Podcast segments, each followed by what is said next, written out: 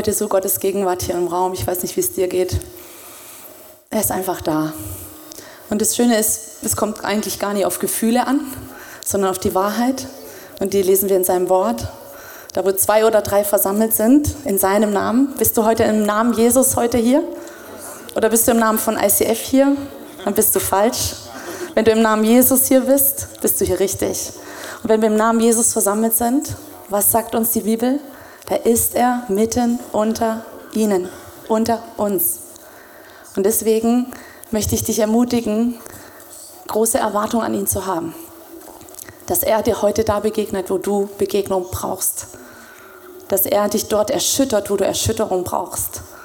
Dass er heute Dinge wegnimmt von dir, die dringend von dir weggenommen werden müssen. Weil du in Gefangenschaft bist, vielleicht hier und da. Und ich spüre, dass, dass Gott heute wirklich Durchbrüche schenken wird. Ich habe heute nämlich wirklich ein Thema, was mir sehr auf dem Herzen liegt, was, was stark durch mein Leben auch durchgegangen ist. Und meine Frage an, an dich heute, fürchtest du Gott oder fürchtest du Menschen? Und wisst ihr, wir lesen in Gottes Wort, ähm, dass du immer nur einem Herrn dienen kannst. In Matthäus 6 heißt es, niemand kann zwei Herren dienen. Immer wird er den einen hassen und den anderen lieben oder dem einen treu ergeben sein und den anderen verabscheuen. Ihr könnt nicht gleichzeitig Gott oder dem Geld, Mammon ist hier gemeint, dienen. Du kannst hier auch einsetzen, du kannst nicht Gott oder den Menschen dienen. Du musst dich entscheiden. Es ist für dich eine Entscheidung, fürchtest du Gott oder fürchtest du Menschen? Und wisst ihr, fürchten bedeutet eigentlich, wem vertraue ich? Wem schenke ich mein Vertrauen? Schenke ich mein Vertrauen Gott oder schenke ich mein Vertrauen Menschen? Das heißt, Gott zu fürchten, heißt ihm zu vertrauen. Und genau im Umkehrschluss heißt Menschen zu fürchten, heißt Menschen zu vertrauen.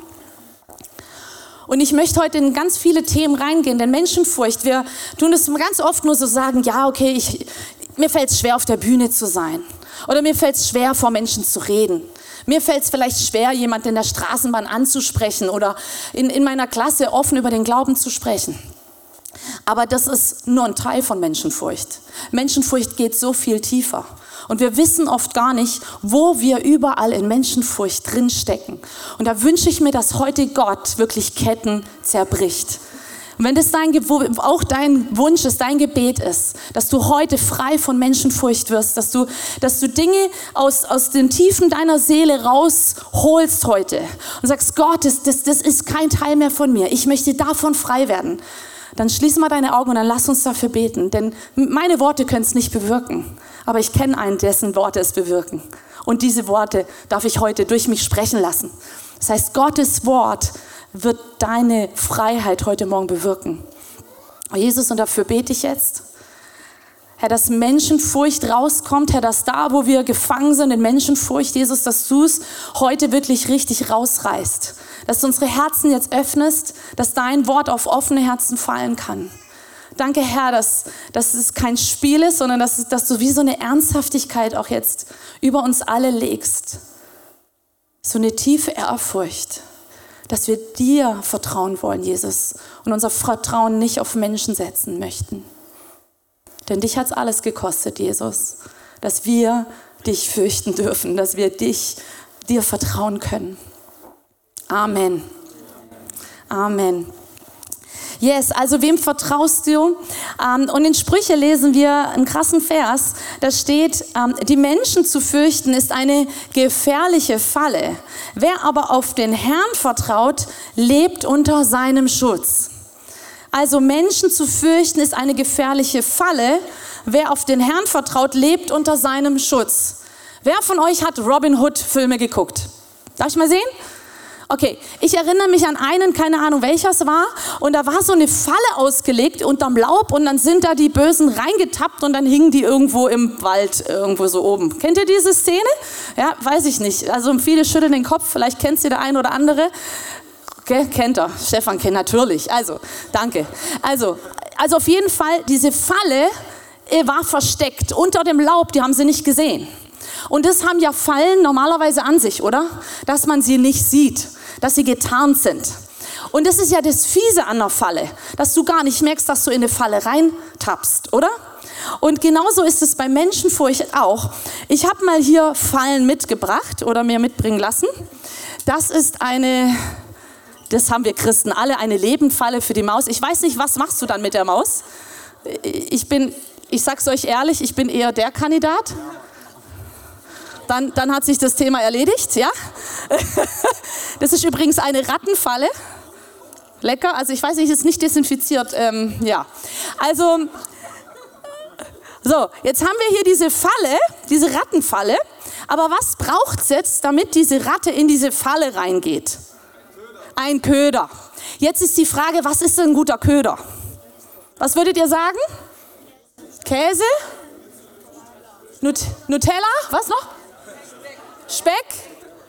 Okay, ihr habt recht. Ich habe gestern extra nochmal nachgelesen. Nutella. Nutella ist der beste, haben wir auch ausprobiert. Wir hatten vor unserer Katze. Also hatten wir auch Mäuse manchmal, äh, Garage und so, kennt ihr vielleicht, Häuschenbesitzer. Also Nutella ist das beste Lockmittel für Mäuse und Ratten.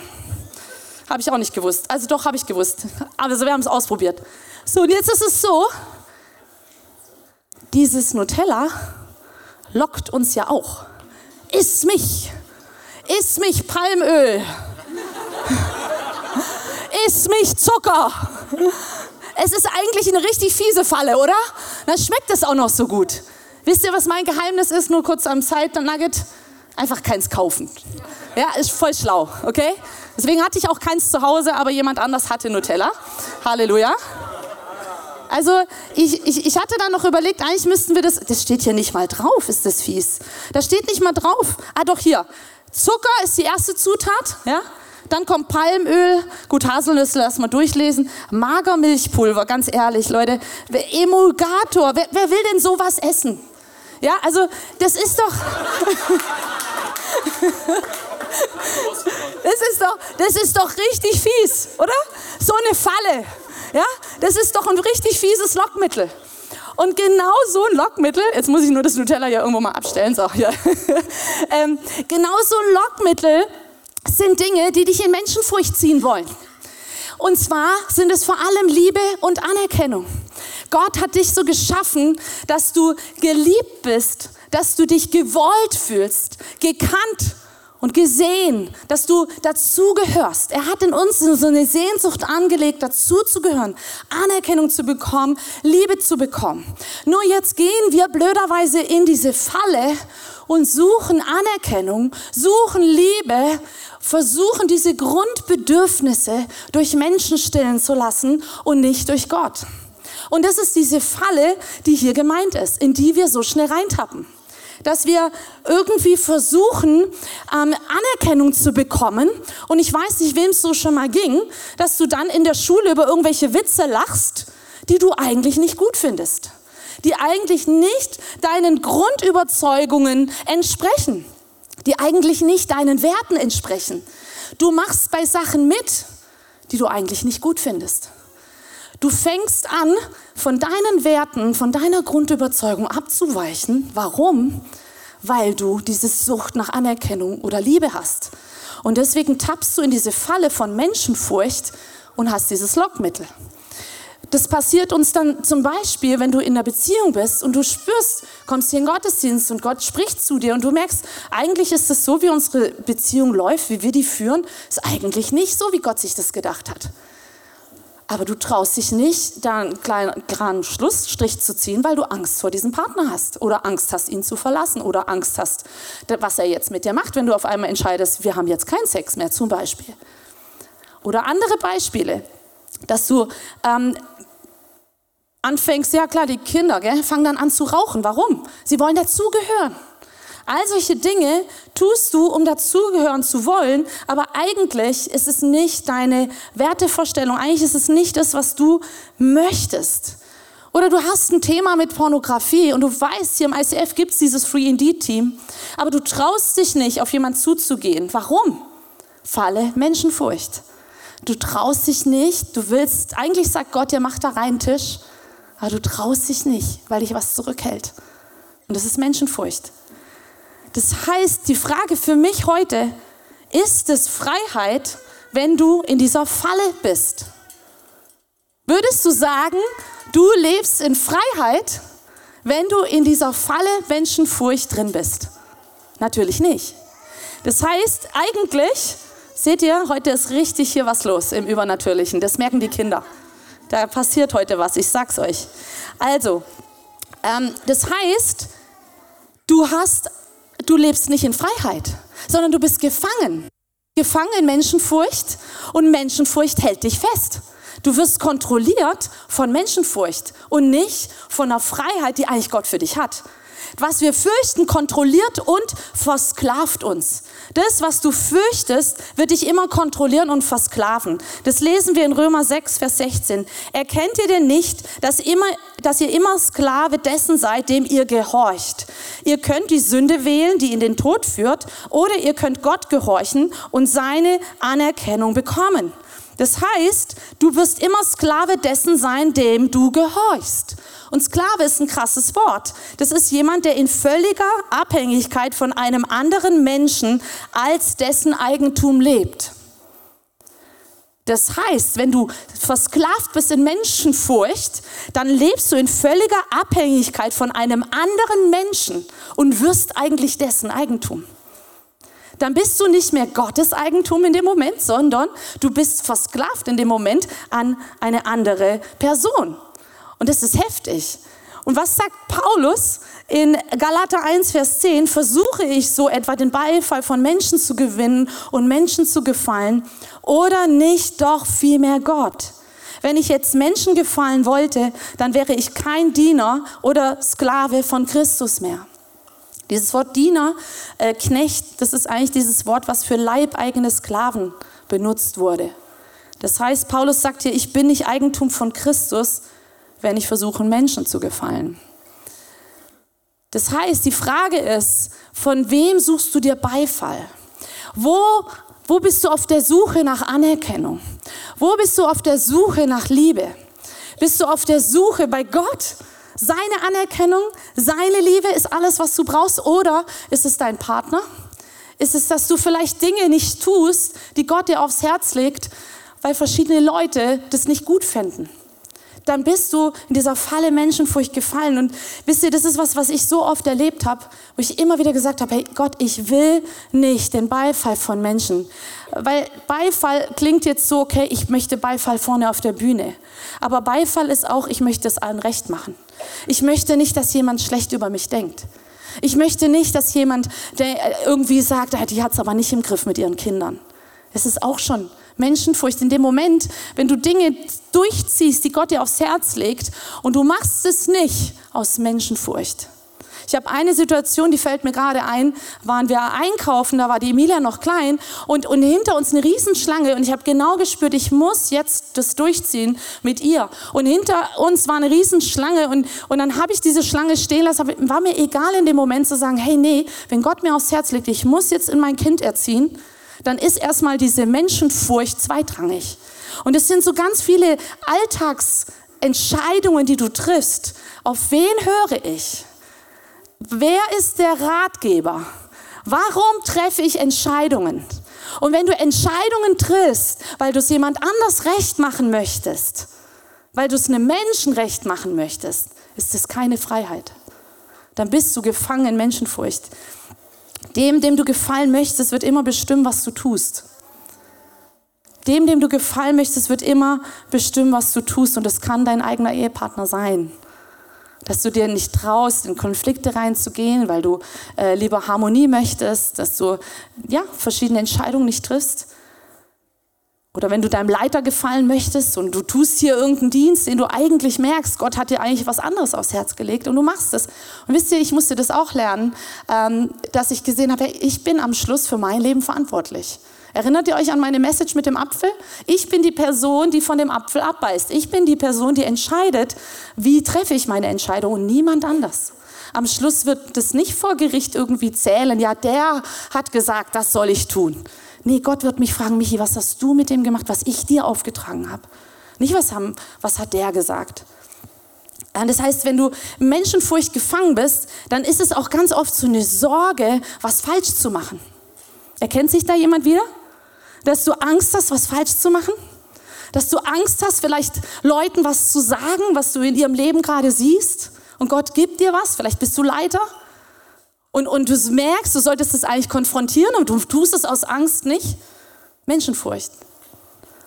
Oder du hast immer Misstrauen. All solche Dinge, dass du dich vor sterblichen Menschen wegduckst, dass du dich wie klein hältst. Und wisst ihr, wenn du in dieser Furcht gefangen bist, dann bist du immer auf der Flucht. Du wirst nie in das reinkommen, was Gott eigentlich für dich hat. Und das war bei mir so schlimm, dass ich vor jedem Sonntag mich übergeben habe, weil ich so Angst hatte, auf diese Bühne zu gehen und Worship zu leiten. Ich, ich konnte jahrelang nichts essen morgens, bevor ich irgendwas am Sonntag hatte, aber ich wusste, Gott möchte durch mich ähm, Dinge tun und ich musste das überwinden. Und das ist genau mein Punkt. Du musst lernen, diese Menschenfurcht zu überwinden. Du kannst diesen Schmerz nicht aus dem Weg gehen, zu sagen, es ist so unangenehm, das anzusprechen, es ist so unangenehm, mich dieser Menschenfurcht zu stellen, sondern du musst anfangen, diesen Schmerz zuzulassen, damit Gott anfangen kann, das durch dich zu tun, was er vorhat. Er hat einen gewaltigen Plan für dein Leben. Aber Menschenfurcht ist das, was dich knechtet und, und, und, und zurückhält, in das reinzukommen, was Gott eigentlich für dich hat. Und ich möchte euch in eine Story mit reinnehmen, wo wir sehen, wie ist Jesus auch damit umgegangen? Wie hat er diesen Schmerz zugelassen und nicht weggedrückt? Und das ist eine richtig sehr seltsame Story. Hat jemand schon mal seltsame Stories in der Bibel gelesen? Ja, also es gibt ganz viele seltsame Stories. Also ich weiß nicht, wie viele Kinder hier im Raum sind, aber das wird jetzt nicht so schön hier. Wir lesen jetzt mal Matthäus 14 ähm, ab Vers 3. Und zwar geht es da um den Herodes. Das war damals der Herrscher dort. Herodes hatte Johannes, Johannes der Täufer ist es, nämlich festnehmen, in Fesseln legen und ins Gefängnis werfen lassen. Der Anlass dazu war Herodidas gewesen, die Frau von Philippus, dem Bruder des Herodes. Herodes hatte sie Philippus weggenommen, woraufhin Johannes zu ihm gesagt hatte, du hattest nicht das Recht, sie zur Frau zu nehmen. Okay, was ist hier passiert? Der mächtigste Herrscher damals, Herodes, hat gedacht, boah, die Schnecke von meinem Bruder, die ist eigentlich ganz nice, die schnapp ich mir und hat dann Freude mit der gehabt. Johannes, der Täufer, muss von Gott einen Auftrag gehabt haben, sonst hätte er das, glaube ich, nicht gemacht, ist zu diesem Herodes hingegangen. Und er wusste, das, was ich jetzt sage, ist eigentlich mein Todesurteil. Weil wenn du zum Herrscher gehst, zum König und sagst, das, was du da machst, ist nicht okay, dann ist es ein klares Todesurteil gewesen damals. Johannes hatte keine Menschenfurcht, er hatte Gottesfurcht. Er wusste, das, was Gott mir aufträgt, und wenn es mein Leben kostet, werde ich es tun. Das heißt, er ist zu diesem König, zu Herodes hingegangen und hat ihn konfrontiert mit dieser Sünde. Und jetzt frage ich dich, wenn dein Chef von dir verlangt, am Telefon zu lügen, wenn dein Chef von dir verlangt, Überstunden zu machen, also wird es dich ein Todesurteil kosten, wenn du das konfrontierst? Aber wie oft tun wir es nicht? Vielleicht möchte Gott, dass du in deiner Freizeit viel mehr Zeit nimmst für Dinge, die Ewigkeit haben und dass du nicht Überstunden scheffelst in deinem Job. Aber du traust dich nicht, deinem Chef zu sagen, stopp mal, wir haben einen Vertrag und der Vertrag besagt Folgendes und an den Vertrag halte ich mich, aber mehr nicht.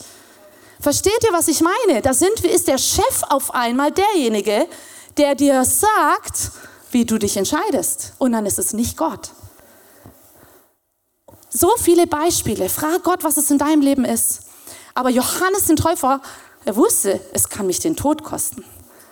Wollen wir mal so, so sein wie so ein Johannes der Täufer? Also sagen, also wenn ich jemand, wenn Gott mir aufs Herz legt, jetzt diese Frau anzusprechen und ihr von Jesus zu erzählen, das wird sicherlich nicht mein Todesurteil. Also dann kann ich das auch. Und Johannes, den hat es alles gekostet. Lesen wir mal weiter. Ähm, Herodes hätte ihn am liebsten umgebracht. Und jetzt hört zu, er fürchtete sich aber vor dem Volk, denn es hielt Johannes für einen Propheten. Das heißt, dieser mächtige König, dieser mächtige Herrscher, der traut sich nicht zu tun, was er eigentlich gerne tun möchte. Warum? Weil er sich vor dem Volk fürchtet. Menschenfurcht. Er, genau dieser Herrscher, trifft Entscheidungen heraus aufgrund von Menschenfurcht. Nicht das, was er eigentlich tun sollte. Gehen wir weiter. Ein anderes Beispiel, die Pharisäer. Die Pharisäer waren damals die Leute, die gesagt haben, wir kennen die ganze Bibel auswendig. Wir haben es gerissen. Also wir, wir, erfolgen, äh, wir, wir befolgen jedes Gesetz. Wir wissen genau, was zu tun ist. Also wir haben es. Jetzt passt mal auf. Markus 12. Doch aus Angst vor dem Volk wagten sie, die äh, Pharisäer, es nicht, Hand an Jesus zu legen. So ließen sie ihn in Ruhe und gingen weg. Jesus hat sie mit was konfrontiert, die waren richtig sauer, wollten ihn einfach verhaften lassen. Warum haben sie es nicht gemacht? Aus Angst vor dem Volk. Selbst die Pharisäer hatten Menschenfurcht. Das heißt, du kannst ganz viel wissen und sagst, hey, ich bin noch mit Gott unterwegs, ich weiß alles. Die Frage ist, wie triffst du deine Entscheidung? Hast du Menschenfurcht oder Gottesfurcht? Und dann sehen wir eine Geschichte von König Saul. König Saul, er war so in Menschenfurcht gefangen, dass er auch dem Volk die Dinge nicht getan, gesagt hat, die Gott ihm eigentlich aufgetragen hat. König Saul hat schließlich es total, ich wollte schon sagen, ihr wisst schon, ähm, also er hat es echt versemmelt. Er hat nicht auf das gehört, was Gott ihm gesagt hat, aus Angst vor dem Volk und das hatte harte Konsequenzen für ihn. Das lesen wir in 1 Samuel 15. Gehen wir mal in die, äh, in die Story noch rein. Ähm, also und zwar war es so, dass Gott dann gesagt hat zu Samuel, das war der Prophet damals, ich bereue, dass ich Saul zum König gemacht habe, denn er ist mir nicht treu gewesen und hat mir wieder nicht gehorcht. Das heißt, Gott hat es gereut, dass er Saul als König eingesetzt hat. Warum? Weil er nicht auf mich hört. Und dann geht Samuel zu Saul und sagt ihm das. Sagt Saul, du kannst so nicht weitermachen. Das ist nicht in Ordnung. Und dann in Vers 24 lesen wir, da gab Saul schließlich zu. Ja, ich habe gesündigt. Ich habe deine Anweisungen und den Befehl des Herrn nicht befolgt, denn ich hatte Angst vor dem Volk und tat, was es verlangte. Bitte vergib mir meine Sünde und tritt mit mir vor den Herrn, um ihn anzubeten. Doch Samuel antwortete, ich werde nicht mit dir gehen. Weil du dich vom Wort des Herrn abgewandt hast, hat er sich nun auch von dir abgewandt. Du wirst nicht länger König über Israel sein. Wir lesen hier, ich hatte Angst vor dem Volk und tat das, was es verlangte. Saul gibt hier selber zu, ich habe nicht auf dich gehört, Gott, sondern auf die Menschen, auf das Volk. Ich habe mich von Menschenfurcht bestimmen lassen. Und was musste Gott tun? Er musste ihm seine Berufung, seinen Auftrag wegnehmen. Das heißt für mich, Menschenfurcht hat Sauls Auftrag gekostet. Das heißt, Menschenfurcht ist nicht ein Spielzeug, ist nicht was, wo wir sagen, ja, ich bin halt ein bisschen schüchtern. Ja, ich bin da halt ein bisschen zurückhaltend. Ja, mir ist es halt wichtig, dass auch Frieden herrscht. Menschenfurcht ist Götzendienst, weil du Gott über das, äh, weil du Menschen über das stellst, was eigentlich Gott gehört. Menschenfurcht ist, ist wirklich was, was wir radikal aus uns rausmerzen müssen, was wir radikal angehen müssen und auch als Sünde erkennen und sagen, hey, da wo ich von Menschenfurcht bestimmt bin, das ist nicht okay. Gott, es tut mir leid. Da müssen wir umkehren und sagen, Gott, ich will, dass du der bist, dem ich vertraue und nicht Menschen. Dass du der bist, der meine Entscheidung beeinflusst, nicht Menschen. Wenn du aus Menschenfurcht festhältst, kann es sein, dass du Gottes Auftrag für dein Leben nicht erfüllen kannst. Weil Gott hat mit dir was vor. Und ich habe vorhin gesagt, wir müssen lernen, Dinge zu überwinden, damit du an den Ort kommst, wo Gott dich haben möchte. Und das bedeutet auch, dass du radikal gegen Menschenfurcht aufstehst. Und das Krasse ist, Menschenfurcht sehen wir jetzt hier auch in der Geschichte, gehen wir zurück nach Matthäus 14, ähm, ist kein Spielzeug, sondern das kostet Leben. Doch dann kam der Geburtstag von Herodes. Wir sind jetzt wieder in der Herodes-Story. Die Tochter des Herodias tanzte vor den Gästen und Herodes war so begeistert von ihr, dass er mit einem Schwur versprach, ihr alles zu geben, was sie sich wünschte. Jetzt ganz kurze Frage. Du bist die Tochter dieses Herodes und er sagt dir, du kannst dir alles wünschen, was du möchtest. Ladies, was würdet ihr euch wünschen? Sagt doch mal.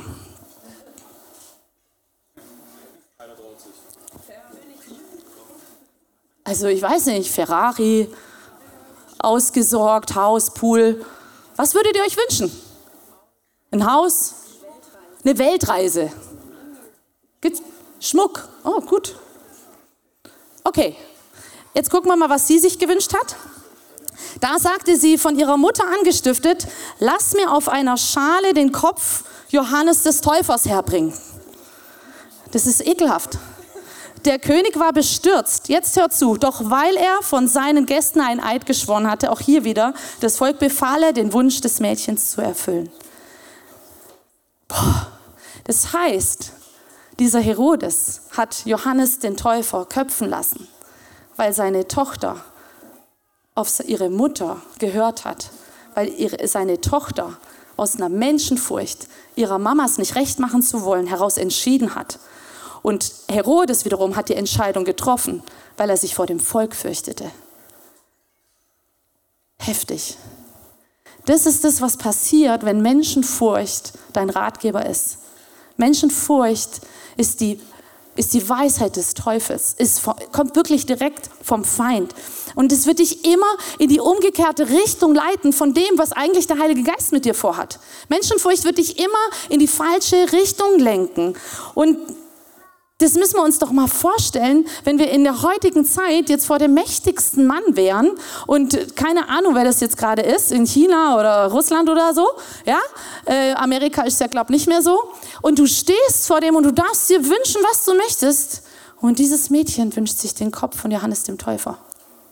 Das ist so perfide, das ist so dämonisch, ähm, was Menschenfurcht anrichten kann. Menschen, Menschenfurcht zerstört deine Werte, zerstört deine Grundvorstellungen, zerstört am Ende auch dich und hält dich bitter und gefangen. Und jetzt lesen wir im Vers 13, als Jesus das hörte, dass der Johannes gestorben war, zog er sich zurück, er fuhr mit dem Boot an einen einsamen Ort, um allein zu sein. Wisst ihr, Jesus hat drei Kapitel davor über diesen Johannes mega stark gesprochen, hat gesagt, es ist der wichtigste, der beste Prophet, den es je gab. Er hat diesen Mann wirklich wertgeschätzt, er hat ihn geliebt.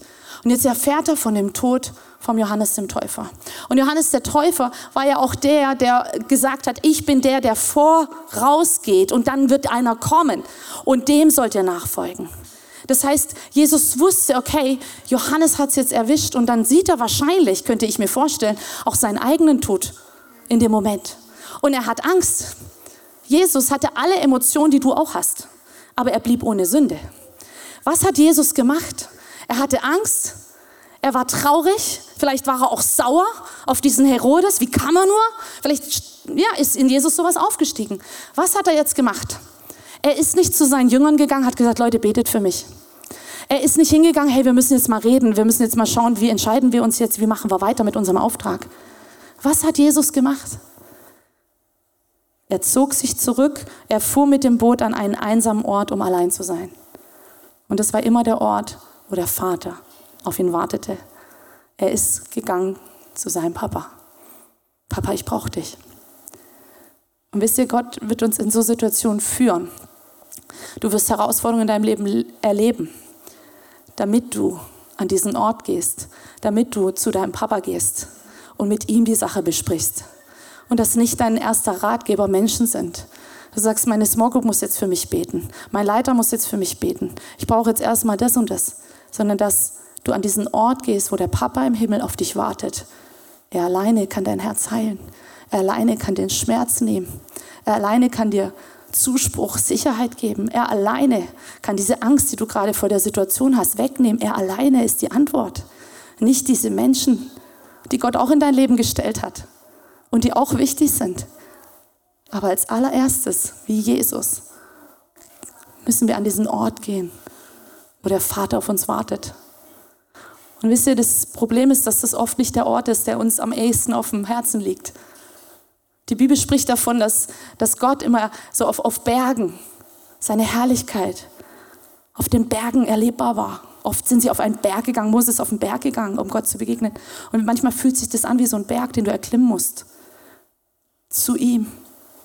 Und sagen, und jetzt lasse ich alles andere liegen. Das ist jetzt der wichtigste Ort, an den ich muss. Und ich möchte euch von einer Situation erzählen, die mir diese Woche passiert ist. Wir haben als Familie auf dem Herzen, wir würden so gerne ähm, im Februar auf eine Visionsreise gehen nach USA. Da haben wir auch für gespart und die ganzen Pastoren gehen. Und die Kinder, Alicia und Emilia, haben Schulbefreiung bekommen, was ein Wunder ist. Und dann haben wir Flüge gebucht. Und irgendwie war ich nicht im Frieden. Ich habe das so aus der Hektik des Alltags rausgemacht. Und ich erzähle euch das, weil ich glaube, es ist wichtig, dass wir ehrlich voneinander sind, dass wir Fehler machen. Und dann ist immer die Frage, was kommt jetzt hoch? Und wisst ihr, ich habe dann, ähm, Stefan sagte dann, aber Mensch, die waren jetzt vielleicht doch, weil wir sind, haben nur einen Hinflug gebucht. Mensch, die anderen haben ja für Hin- und Rückflug das Gleiche bezahlt. Und dann denke ich, ja Mist. Und dann habe ich auf Stornieren geklickt, ohne mir das Kleingedruckte durchzulesen. Und jetzt sind die Flüge weg und das Geld. Das war am Montag oder so. Und die erste Nacht Dienstag, ich konnte überhaupt nicht schlafen, ich bin nachts wach geworden. Ich hatte so Angst in meinem Herzen, ich war so, was hast du gemacht? Deine Kinder, was werden die denken? Was wird dein Mann denken, wenn er das jetzt mitkriegt? Was, was werden, wird deine Kirche denken? Wie gehst du mit den Geldern um, äh, die Gott dir anvertraut hat? Was bist denn du für ein schlechter Verwalter? Kennt ihr so Gedanken? Und wisst ihr, ich musste an diesen Ort, in diesen Berg gehen und Gott suchen, sagen, Gott, ich habe es verkackt, es tut mir leid. Ich habe es wirklich, Michi, völlig bankrott. Aber ich weiß, Gott, du hast eine Antwort.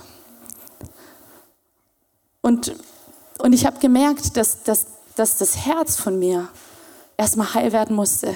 Dass ich mir selber vergebe und dass ich mich von Gott, vom Papa, jetzt heilen lasse. Und dass ich auch Fehler machen darf und genauso liebenswert bin, obwohl ich diesen Fehler gemacht habe. Und wisst ihr, dann kam so plötzlich so eine Freiheit rein, wie der Vater im Himmel zu mir sagt, Kind, es ist doch sowieso mein Geld. Ich entscheide darüber. wisst ihr, Gott kann jederzeit die Flüge zurückerstellen, er kann jederzeit dieses Geld mir einfach wieder aufs Konto überweisen. Und jetzt komme ich zu einer wichtigen Bibelstelle. Die steht in Daniel 3. Das sind die drei Freunde von Daniel vor dem Feuerofen. Und wisst ihr, was sie sagen? Sie wissen, sie können jetzt da in diesen Feuerofen geworfen werden. Sie sagen, wenn der Gott, den wir verehren, es will, kann er uns ganz bestimmt retten. Sowohl aus dem brennenden Feuerofen als auch aus deiner Hand, o König, wird er uns dann retten. Wisst ihr, mein Gott, für den ist kein Problem, die Flüge wiederherzustellen, für den ist kein Problem, das Geld wiederherzustellen, ist für ihn kein Problem. Er hat alle Schätze. Aber jetzt, aber, sag mal aber selbst wenn er es anders beschlossen hat. Sollst du, o oh König, es mit Sicherheit wissen. Wir werden deine Götter niemals verehren und die goldene Statue, die du hast aufstellen lassen, niemals anbeten. Und wisst ihr, und das war mein Aber. Ich habe gesagt, aber ich werde auf Gott vertrauen. Und ganz egal, ich bin nicht abhängig von diesem Reiseveranstalter. Ich bin nicht abhängig davon, dass mir irgendjemand Geld. Ich bin von dieser Reise nicht abhängig. Ich bin nicht davon abhängig von anderen Menschen. Ich bin nicht davon abhängig, was meine Kinder, wie die reagieren, wie mein Mann reagiert, sondern ich bin alleine abhängig von Gott. Was er über mich denkt, was er über mich sagt. Und das ist der Sieg. Aber ich musste an diesen Ort gehen, wo ich mir diese Perspektive wieder geholt habe. Und ich, warum erzähle ich euch die Story? Weil ich plötzlich gemerkt habe, wenn wir uns mit Menschenfurcht beschäftigen, Menschenfurcht ist so viel tiefer. Weil in so einer Situation kommt ans Licht, vertraue ich Gott oder vertraue ich auf Menschen?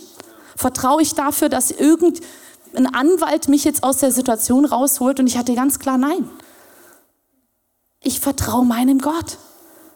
Und ich glaube, dass Gott dir Gewichte auflegt, damit du an diesen Ort gehst, wo der Vater im Himmel, wo dein Papa auf dich wartet und wo er dein Herz heilt, wo er Furcht nimmt, wo er diese Ängste, das, was ich von mir beschrieben habe, wo ich nachts im Bett lag und, und nicht mehr schlafen konnte.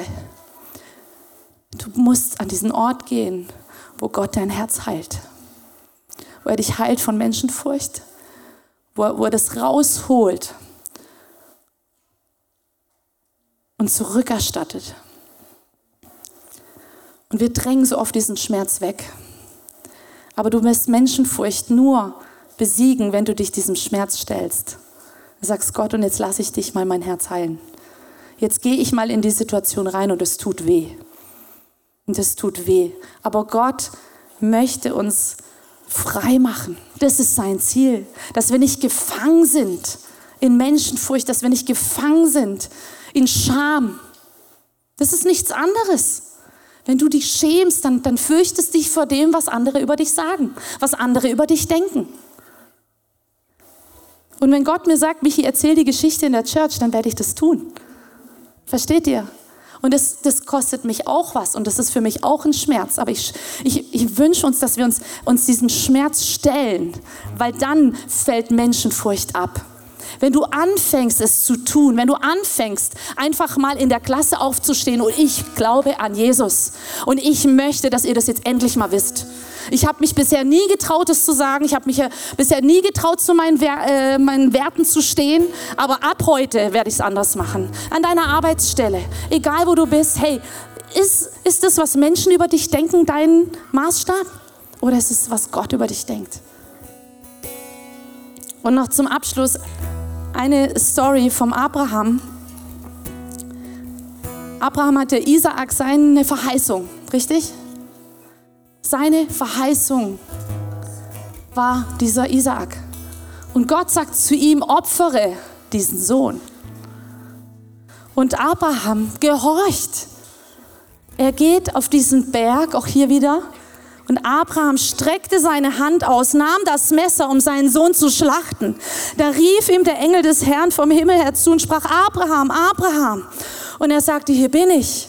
Und er sprach, strecke deine Hand nicht aus nach dem Jungen und tu ihm nichts, denn nun habe ich erkannt, dass du Gott fürchtest, da du deinen Sohn, deinen einzigen, mir nicht vorenthalten hast. Krass. Es braucht ein Opfer damit sichtbar wird, dass du Gott fürchtest. Und ich hatte den Impuls in der Vorbereitung, dass es heute dran ist, radikal gegen Menschenfurcht aufzustehen. Und ich möchte dich ermutigen, wenn du möchtest und du merkst, ich kämpfe mit Menschenfurcht, ich habe damit immer ein Problem, dann hast du jetzt die Möglichkeit zu sagen, Gott, und ich gebe das ab, ich werde da jetzt radikal gegen aufstehen. Und dann kannst du aufstehen, hier nach vorne kommen. Und wenn der Platz nicht reicht, an der Seite, das Gebetsteam wird durch die Reihen gehen. Wir werden für euch beten. Und ich spüre, dass heute wie so ein Punkt ist, wo wir auch als Kirche sagen können, und wir werden radikal Menschenfurcht ausmerzen aus unserer Mitte. Wir werden radikal dagegen aufstehen. Wir werden radikal sein, dass wir in Gott fürchten und nicht Menschen. Und vielleicht kostet dich das jetzt so ein Opfer. Vielleicht klopft dein Herz und du merkst, ich bin gemeint. Ich möchte dich so ermutigen, geh dem Impuls nach. Wir waren letzte Woche in einer Gemeinde, der russlandsdeutsche Gemeinde zum Predigen eingeladen und wir waren tief ergriffen von der Ehrfurcht, die in diesem Raum war. Und da war auch so ein Aufruf und die kamen nach vorne, die haben geheult. Da ist so die Gegenwart Gottes da. Da, wo wir umkehren, da, wo wir sagen, Gott, wir wollen dich fürchten, nicht Menschen. Auch da wieder. Es kostet dich jetzt Menschenfurcht zu opfern, hier nach vorne zu gehen und zu erkennen und zu bekennen, ich habe damit noch ein Problem. Aber du hast jetzt die Möglichkeit dazu, das zu machen. Die Band wird uns im Worship dabei einfach unterstützen. Lass uns gerne zusammen aufstehen. Und wenn du jetzt spürst, Gott klopft an dein Herz, du sollst heute radikal gegen Menschenfurcht angehen, dann komm jetzt nach vorne und knie dich einfach hier auf den Boden oder setz dich hin oder bleib stehen. Aber komm hier nach vorne und, und, und sei radikal gegen Menschenfurcht. Ihr könnt euch auch so Richtung Band drehen. Kommt, dreht euch um, dann ist es ein bisschen privater. Dreht euch gerade um, genau, super. Und seid einfach mit eurem Gott und sagt, Gott, ich bekenne hier Menschenfurcht heute Morgen, an diesem Sonntag. Danke, Jesus.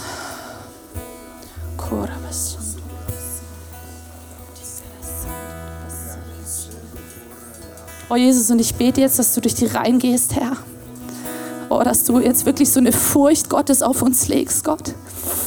Herr, dass wir dich mehr fürchten als Menschen. Dass wir dich mehr fürchten als Menschen, Jesus. Komm jetzt in die Tiefen unserer Herzen, Herr. Da, wo der Schmerz sitzt, Herr.